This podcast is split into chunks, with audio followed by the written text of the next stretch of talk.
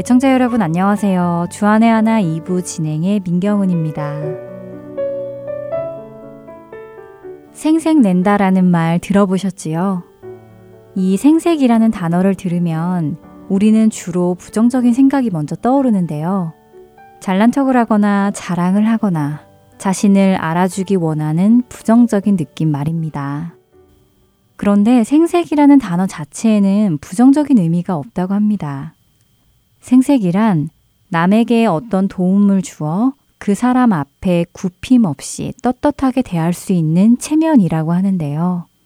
그러니까 내가 누군가에게 도움을 받은 적이 있어서 늘 그 사람에게 미안해하고 감사해하고 있었는데 어느 날 그 사람에게 도움을 주게 되어 이제는 마음이 편안해지는 것을 의미하는 것이라고 합니다. 그래서 면목이 선해라는 말과 의미가 비슷하다고 하는데요. 누군가에게 도움을 받다가 도움을 주게 되면 아, 이제 좀 면목이 서네 라고 말하듯이 아, 이제 좀 생색이 나네 라고 쓸 수 있다는 것입니다. 생색이라는 이 단어가 그동안 제가 생각해왔던 부정적인 단어가 아니었다는 것이 저에게는 놀라웠는데요. 그런데 이 생색이라는 단어가 재미있는 것이요. 생색이 나는 것은 긍정적인 의미인데 생색을 내는 것이 되면 제가 그동안 알고 있던 부정적인 의미가 되는 것이었습니다. 그러니까 생색은 자연히 나야 되는데 자신이 먼저 내면 안 된다는 것이지요. 내가 이번에 특별히 너를 잘 봐줘서 그런 거야. 나 때문에 너가 잘 된 거야. 라고 말하며 생색을 내는 것은 부정적인 것이라는 말씀입니다. 생색 자체는 긍정적인 의미인데 생색이 나는 것과 생색을 내는 것에 따라 의미가 긍정적일 수도 있고 부정적일 수도 있다는 것이 저에게 참 새롭게 다가왔습니다. 먼저 첫 찬양 함께 들으시고 계속해서 말씀 나누도록 하겠습니다.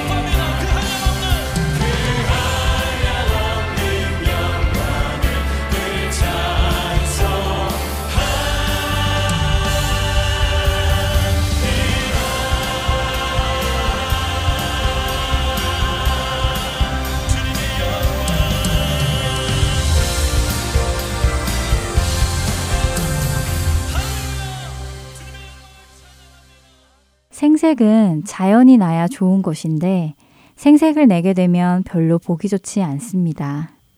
그런데도 왠지 모르게 우리 마음 안에는 어떤 일이 잘 되면 생색을 내고 싶어 하는 마음이 강하게 드는데요. 내가 이번에 얼만큼 헌금했지.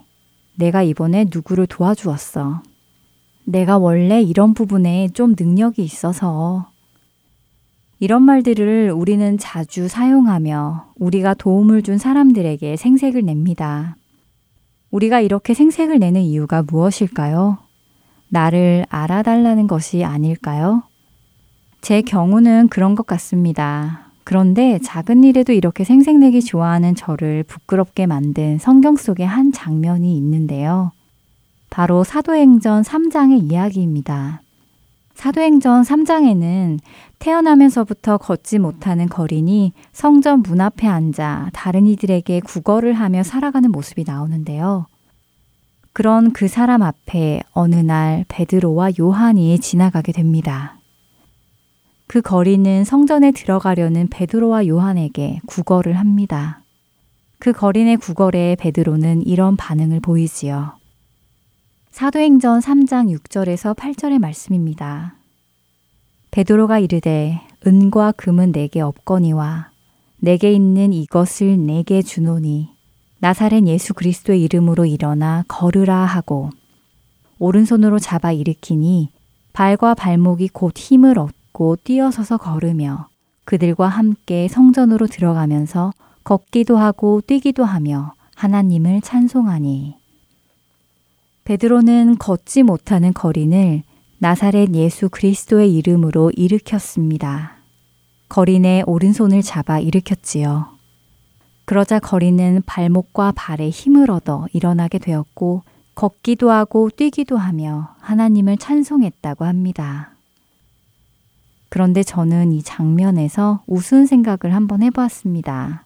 만일 베드로가 내가 예수님의 수제자잖아. 예수님께 당신을 특별히 부탁해서 지금 이렇게 걷게 된 거야 라며 생색을 냈다면 어땠을까요? 예수님의 이름의 능력이 영광을 받았을까요? 그 거린이 하나님을 찬송하며 걷기도 하고 뛰기도 하며 감격적인 일이 일어났을런지요. 생각해 보게 됩니다.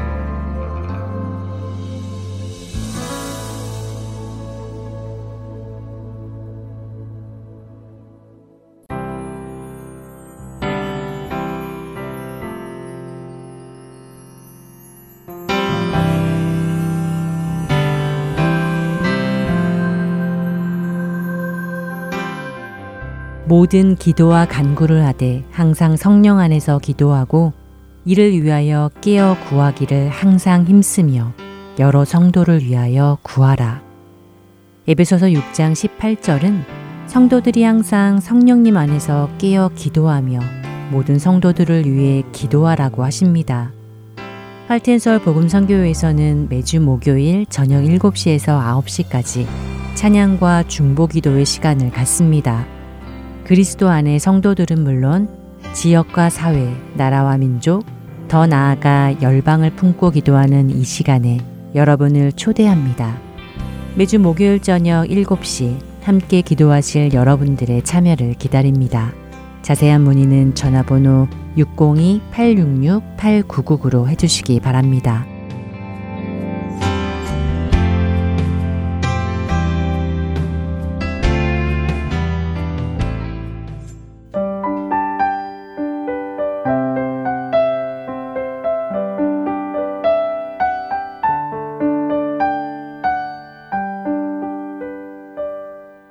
계속해서 김민석 아나운서가 낭독해드리는 오스왈드 챔버스의 주님은 나의 최고봉으로 이어집니다.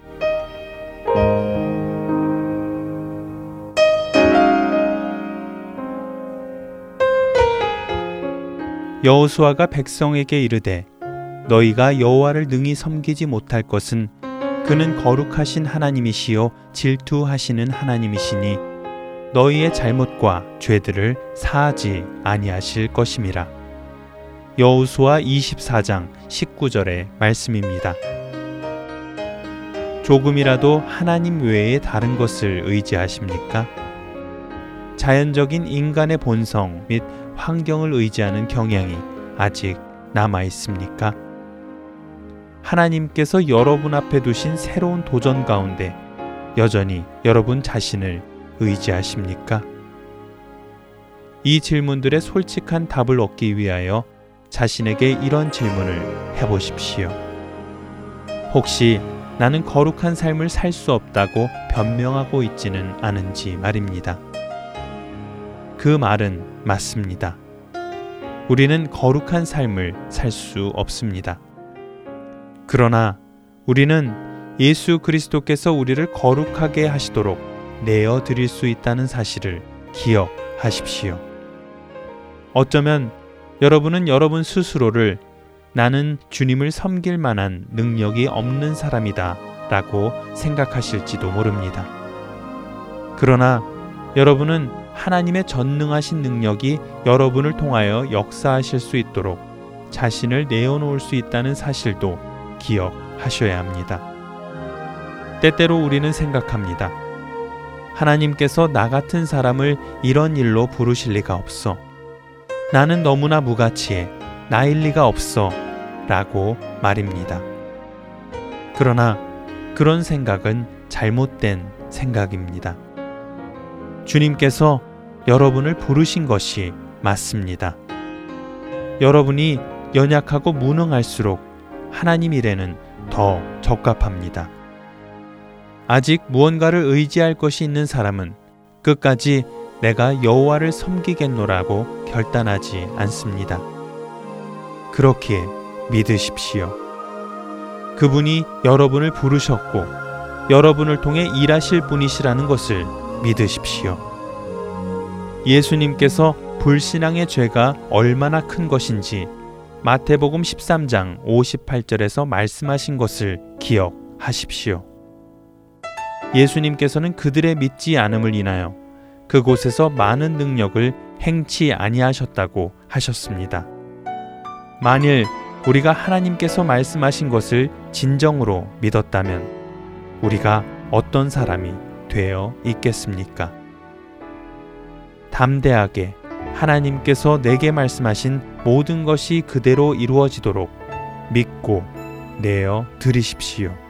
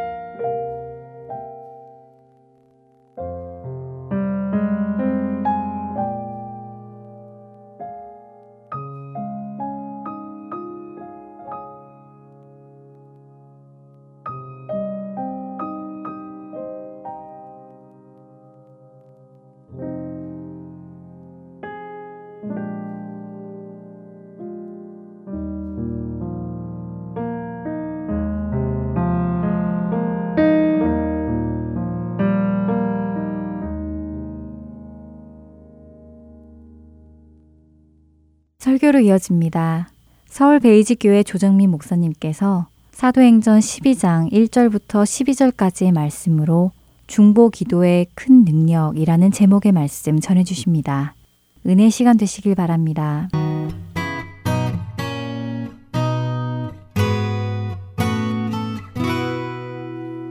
교회는 늘 고난이 거치지 않았습니다.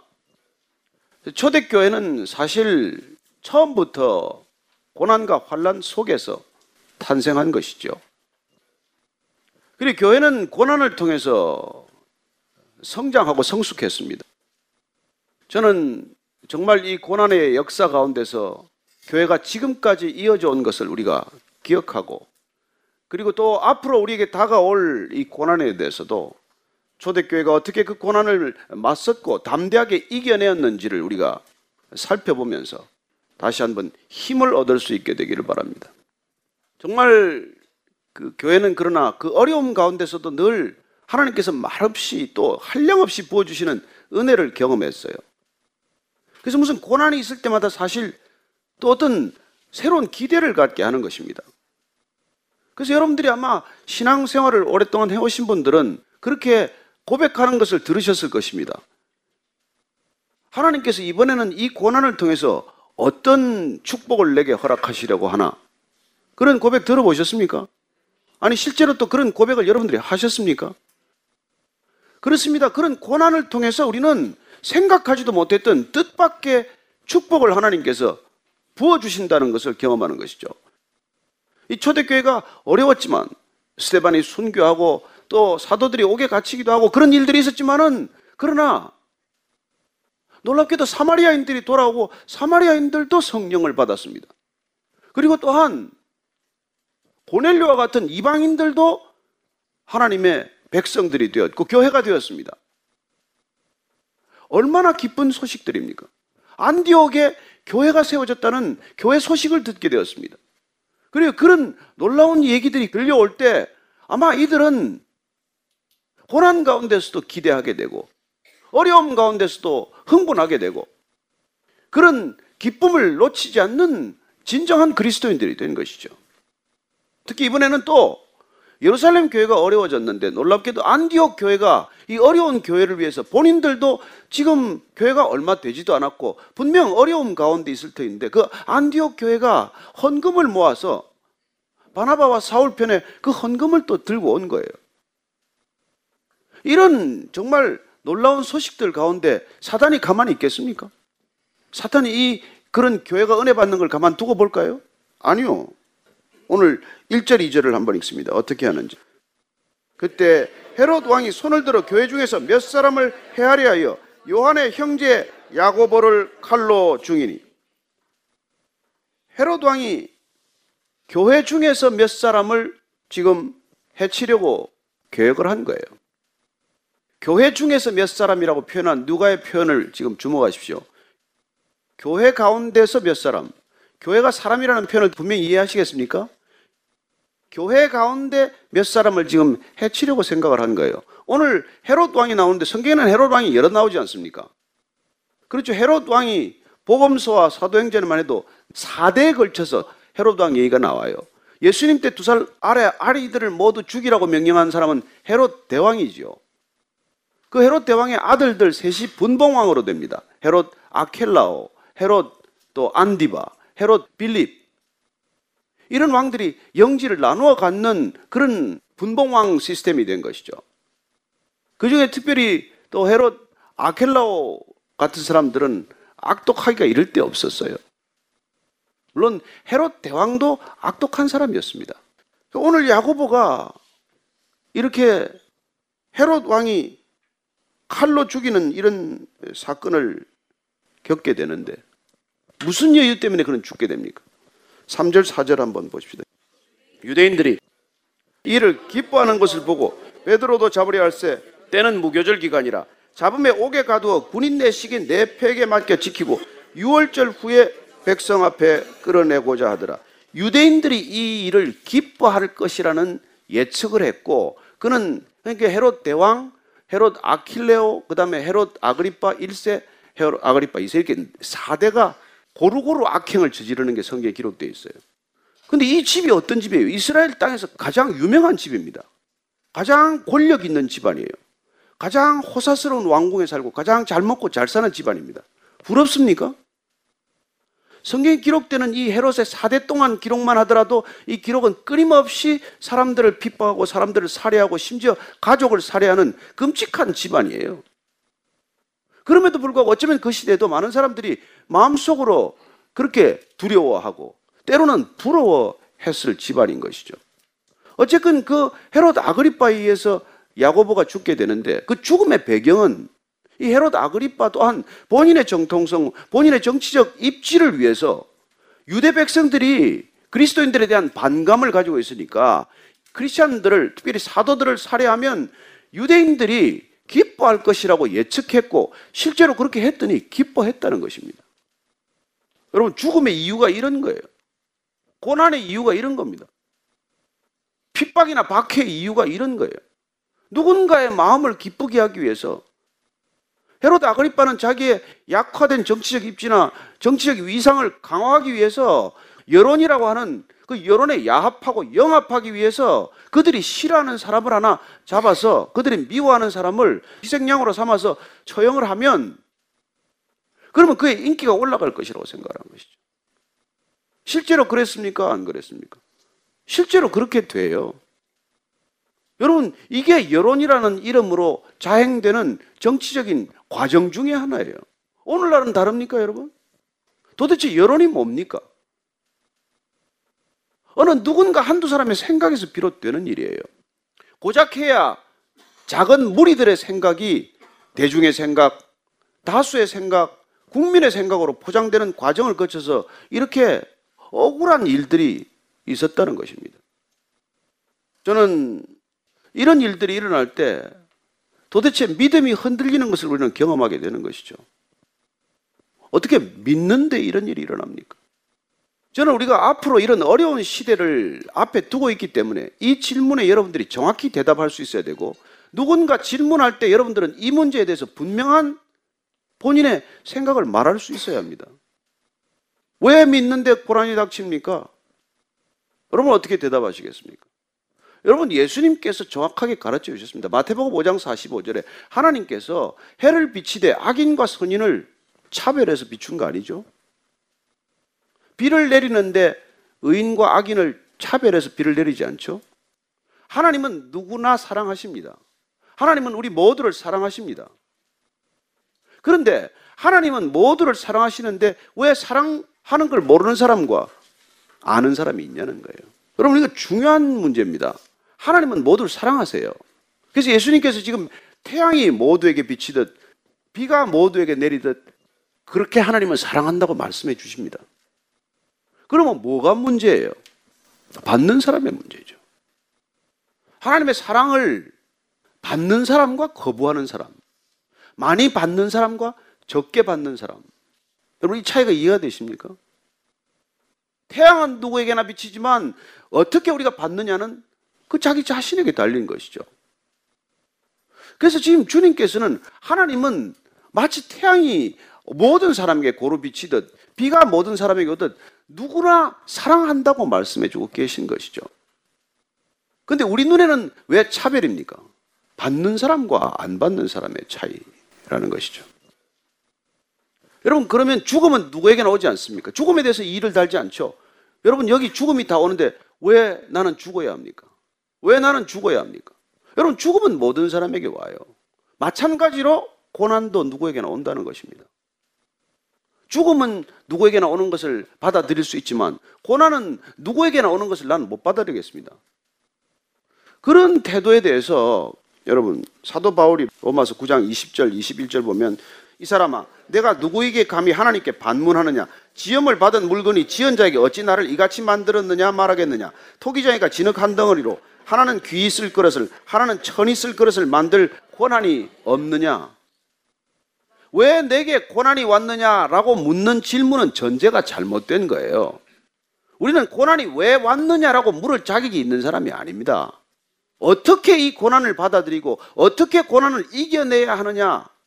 여기에 집중을 해야지 고난이 왜 왔느냐? 이걸 물을 자격이 사실 없는 사람들이에요. 근데 이걸 지금 착각하고 있는 겁니다, 우리가. 왜 고난이 왔냐? 그 고난이 온 이유를 해석하느라고 어떤 사람은 고난을 이겨내지 못하는 사람들이 있어요. 그러면 자살하는 사람도 있죠. 저는 여러분들이 믿음 안에서 우리가 고난이 차별 없이 올 수 있다. 이걸 기억하셔야 합니다. 고난은 누구에게나 차별 없이 올 수 있다. 마치 죽음이 우리 누구에게나 오듯이. 그래서 고난이 오는 이유를 너무 따지지 마십시오. 고난이 올때 욥기를 차라리 읽어보시고 그냥 입을 가리고 그냥 귀로만 듣던 하나님을 눈으로 보십시오. 여러분이 고난의 문제 너무 우리가 이게, 이게 이해를 못하는 거예요. 왜 나는 믿는데 이런 일이 생깁니까? 아니 믿는데 그런 일이 생기면 왜 안 됩니까? 이 부분에 대해서 참 그리스도인들이 특히 취약점을 가지고 있는 걸 제가 알았어요. 왜냐하면 가장 불치병을 앓게 되면 가장 소화를 못하는 게 그리스도인들이라는 거예요. 다 모든 종교인들에 비해서. 그 중에서도 가장 죽음을 못 받아들이는 게 목사들이 못 받아들인대요. 나는 주의 일을 했는데. 그 주의 일을 했는데 암이 걸리면 왜 안 되는데? 저는 여러분들이 차별 없는 하나님을 경험하지 않으면 차별 의식에서 못 벗어납니다. 하나님이 우리를 구별하여 지으셨어되 우리를 차별하지 않는다는 것. 여러분, 이게 바른 신앙의 기초예요. 하나님은 우리를 차별하지 않으십니다. 하나님을 믿는다는 것, 점점 큰 믿음으로, 바른 믿음으로 가면 우리가 차별 의식으로부터 벗어나게 된다는 게 이해가 되십니까? 여러분, 구원이란 이 차별에서 벗어나는 거 아니에요? 하나님께서 차별했으면 우리를 어떻게 구원하십니까? 저 같은 사람이 어떻게 구원받습니까? 그래서 이 차별로부터 우리가 벗어나지 못하는 우리가 차별하는 이유는 뭡니까? 거기에 이익이 있다고 생각하는 것이죠. 이런 세상을 우리가 살고 있어요. 저는 여러분들이 그리스도인이라는 이유로 예수님을 모르는 사람들을 차별하지 않게 되기를 바랍니다. 그래서 지금 이 베드로가 또 잡혀갑니다. 왜냐하면 여론이 호의적으로 변하는 걸 봤거든요. 야고보를 죽였더니 유대인들이 기뻐하는 걸 봤거든요. 그게 한 번 더 잡는 거죠, 이제. 본격적으로 한 번 해야 되겠구나. 그 베드로까지 잡아갔어요. 근데 때가 마침 6월절이라서 당시 즉각 처형을 못하고 6월절 끝날 때까지 기다린다고 옥에 가둬둔 거예요. 근데 베드로에 대한 얘기는 모르겠습니까? 베드로가 이미 세 번째 옥에 온 거예요. 5장에 보면 또 그때도 잡혀갔다가 천사가 풀어준 걸 봅니다.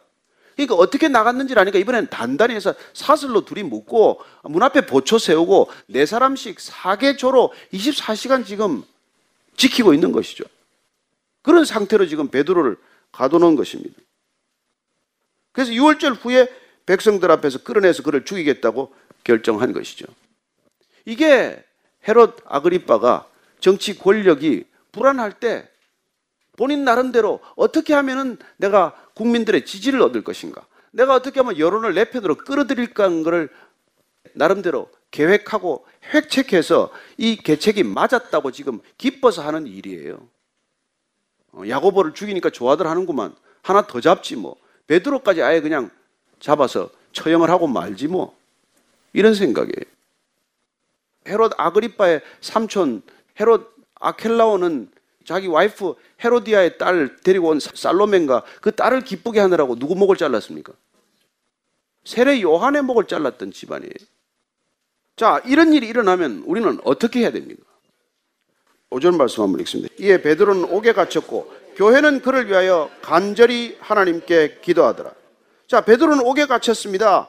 교회는 이에 간절히 기도합니다. 교회는 누굽니까? 성도들이죠? 사도들이죠? 그리고 예루살렘 교회는 예루살렘에서 주를 고백한 크리스천들입니다.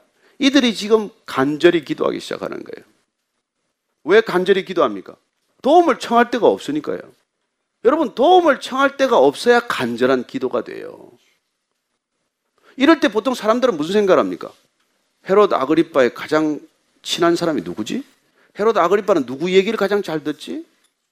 그 사람한테 줄을 댈 사람은 또 누가 있지? 뭘 선물해야 마음을 움직일까?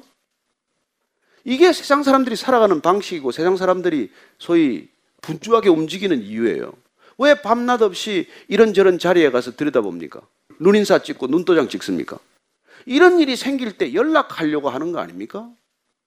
저는 이럴 때 믿는 사람이란 뭐예요? 크리스찬이란 뭡니까? 고난은 누구에게나 옵니다. 그럼 이럴 때 고난을 만났을 때 어떻게 한다고요? 하나님 앞에 간절히 기도하는 사람이라는 거예요.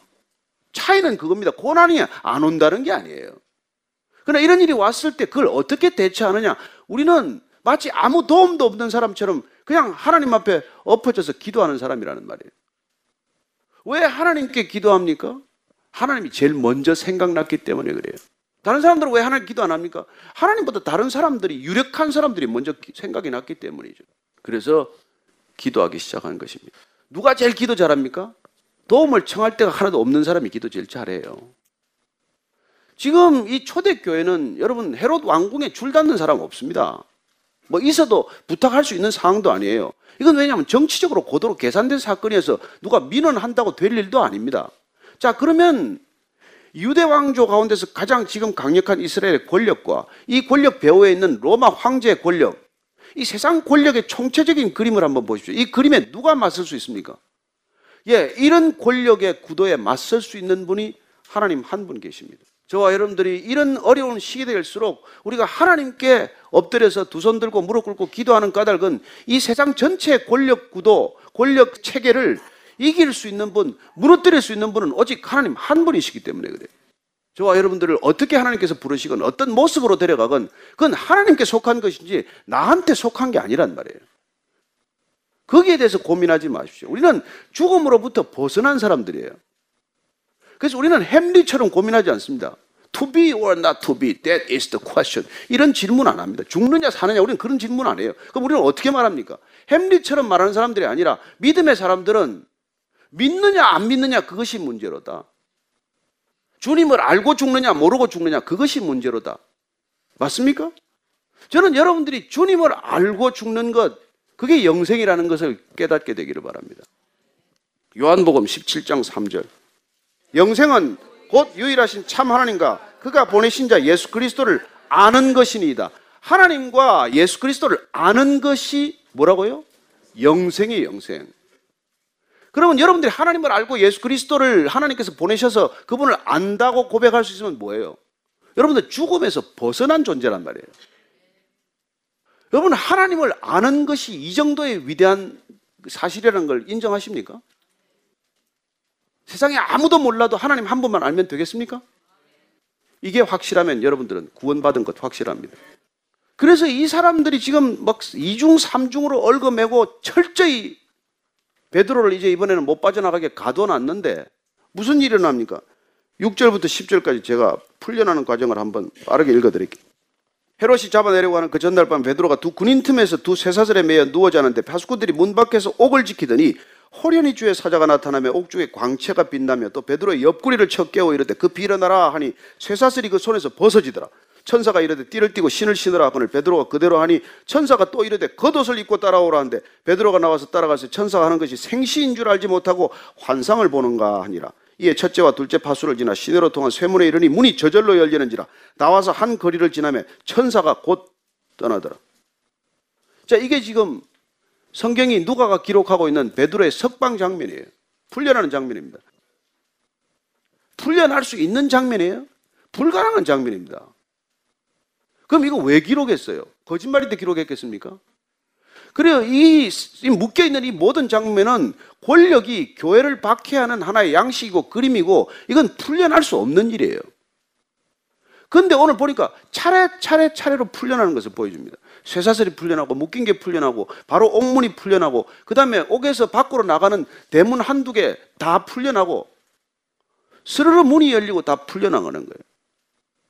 여러분 이 그림을 한번 그려보십시오. 믿음의 길이란 이런 길 아닙니까? 불가능할 것 같은데 그 문이 하나씩 하나씩 풀리는 걸 경험하는 일 아니에요? 여러분, 구원이란 풀려나는 것입니다. 묶인 데서 풀려나는 거예요. 우리는 모든 사슬에 묶여 있는 사람들입니다. 그러나 구원 받고 난 사람들은 한 걸음 한 걸음 갈수록 눈앞에서 풀려가는 것을 경험하는 것이죠.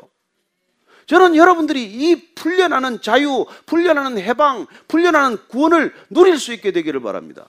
이게 눈앞에 펼쳐져야 돼요. 이걸 단순히 베드로의 석방 장면으로만 보니까 이게 해석이 안 되니까 많은 신학자들 중에 어떤 사람들은 야, 그 말이야. 간수들 중에 베드로 좋아하는 사람이 있었대요. 베드로 편이 있었고 크리스천 몰래 믿는 사람들이 슬쩍슬쩍 풀어준 거야. 그렇게 풀려날 수가 없게 돼 있어요, 이게. 어쩌면 보초 서고 있는데 보초들 눈이 다 가려진 거죠. 사람이 지나가도 못 보는 거죠. 이런 상황이 펼쳐졌다는 것입니다. 저는 여러분들이 이 사실을 액면 그대로 믿을 수 있게 되기를 바라고 이 전체 그림은 온 세상은 우리를 묶는 곳이에요. 그러나 구원이란 그 모든 세상이 우리를 묶어놓은 것을 차례차례 차례로 풀어주시는 것을 말합니다. 구원받는다는 게 얼마나 놀라운 일인지 여러분들 몰라서 우리가 기도의 자리에 안 가는 거예요. 이런 일이 있게 되는 뒤에 뭐가 있습니까? 예루살렘 교회가 한 마음으로 기도하고 있었다는 거예요. 기도하고 이거하고 무슨 상관이 있습니까? 안 믿는 사람들은 상관을 지을 줄 모르죠. 그리고 상관 지으면은 오히려 우리를 우습게 경멸하죠.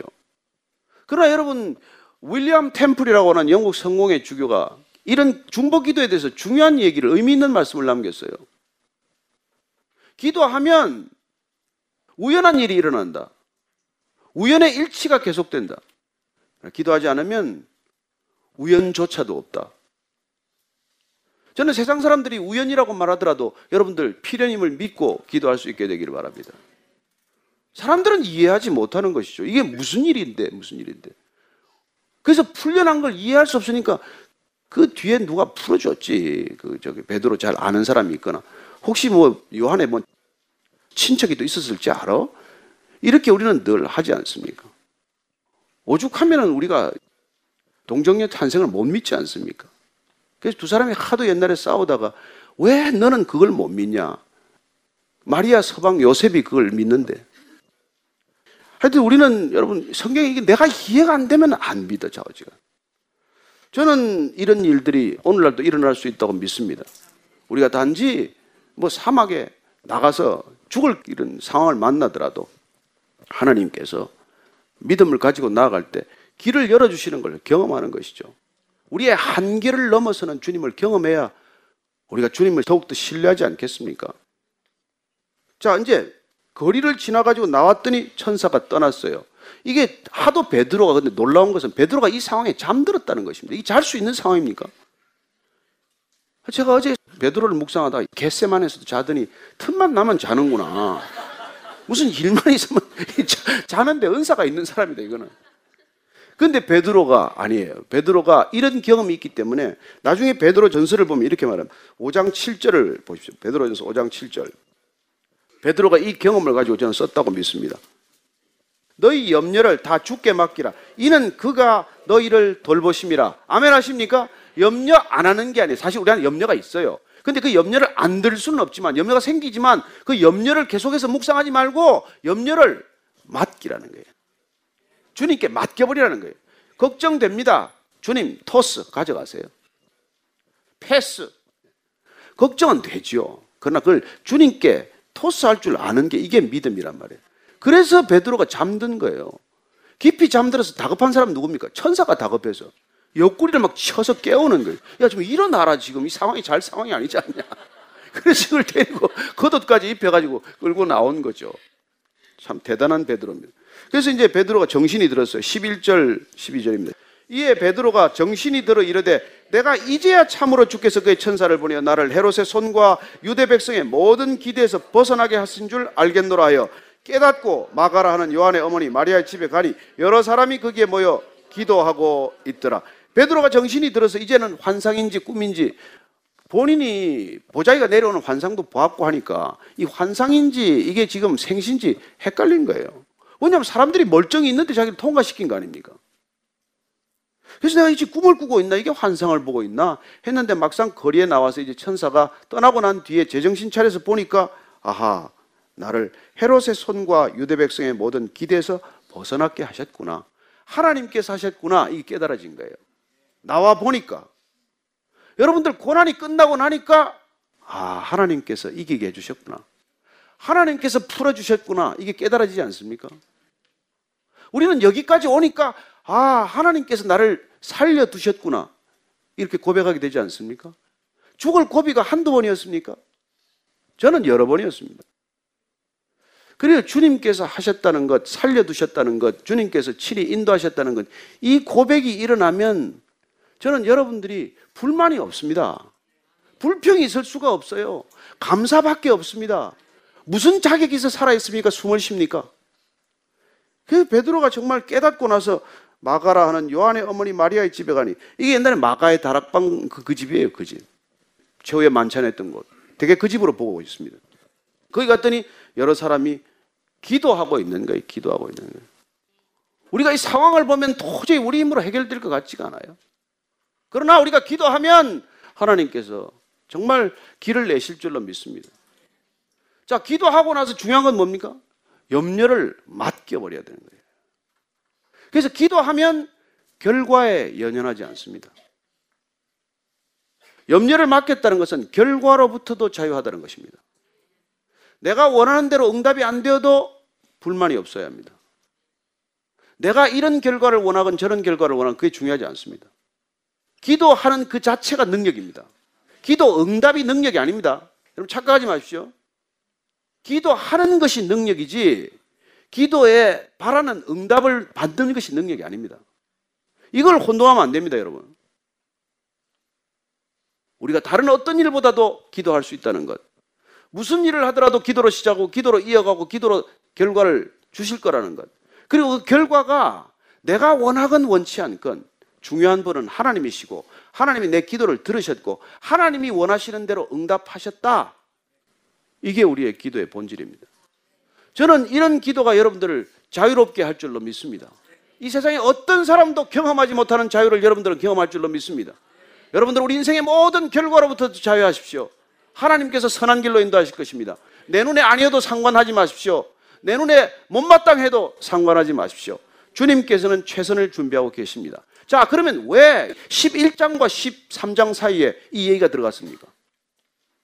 이게 지금 말이죠. 앞세 얘기는 보면은 지금 이 안디옥에 있으면 선교 교회가 생겼어요. 선교를 향한 문이 지금 열리기 직전입니다. 그 다음에 여러분들 우리 뒤에 이 다음 뒷 얘기로 넘어가면은 이제 바나바와 바울을 소아시아로 보내는 선교의 파송식이 있게 됩니다.